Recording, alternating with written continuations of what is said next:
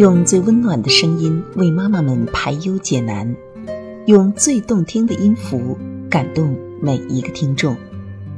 各位朋友，大家好，欢迎聆听妈妈 FM，更懂生活，更懂爱。我是您的老朋友应由。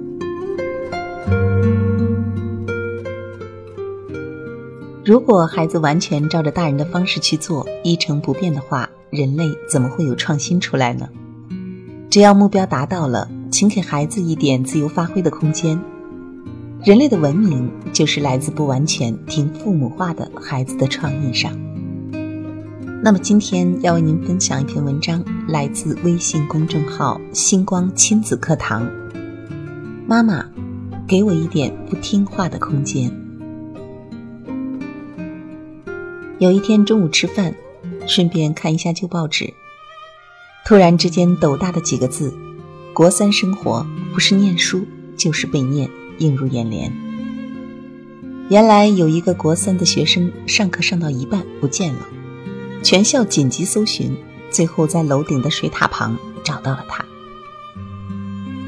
这个学生说，自从升上国三，每天不停的考试与念书，已经疲乏的像机器人一样了，回到家还不能放松。如果稍微休息一下，父母就念；连吃饭时看个电视也会被念。他觉得每天都是念书、考试、挨骂，这无止境的循环使他很烦很累，所以想去找解脱。我看了非常难过，这种日子的确没有什么意义。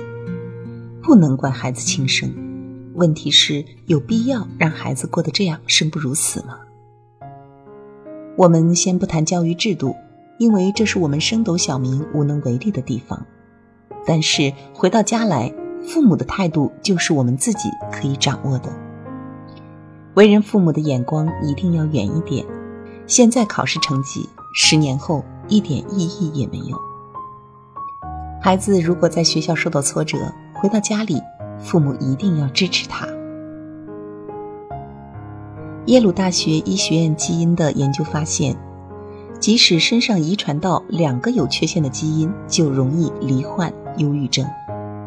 但是只要有大人的关怀，让孩子感到自己在别人心中还有一点价值，忧郁症就比较不容易出现。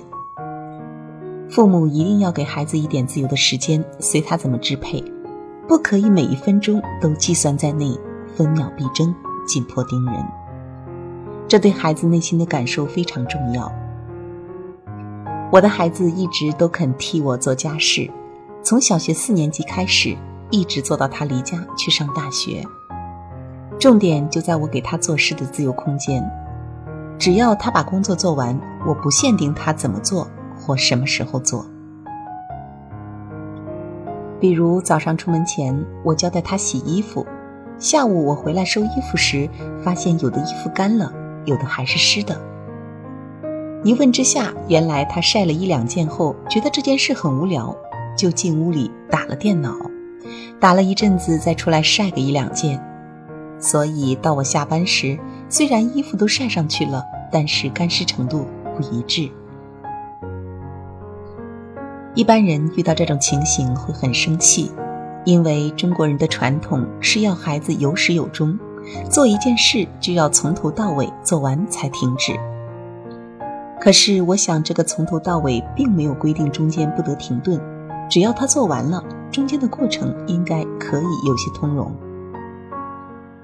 所以我并没有骂他，只告诉他为什么衣服要晒太阳的原理。晚上许多昆虫出来觅食，会在衣服上下蛋，而大太阳的紫外线正好可以消毒。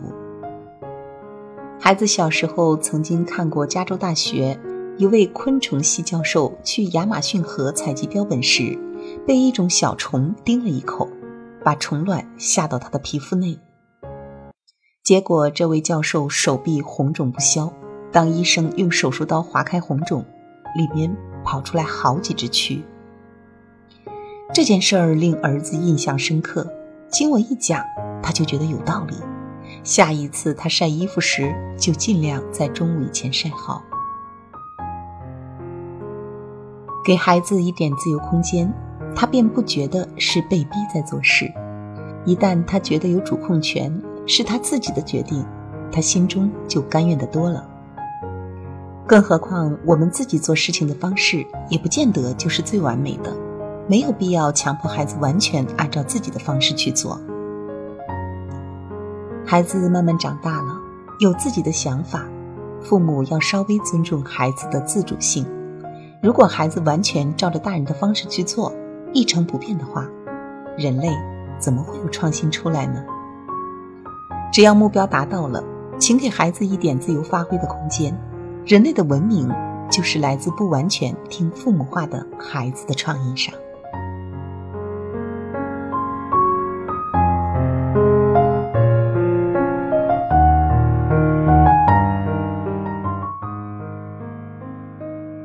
好了，今天的文章就分享到这里。如果你喜欢我们的栏目，请微信搜索公众号“妈妈 FM”，关注我们的栏目，更多精彩，下载妈妈 FM 收听。我是应由，我们下期见。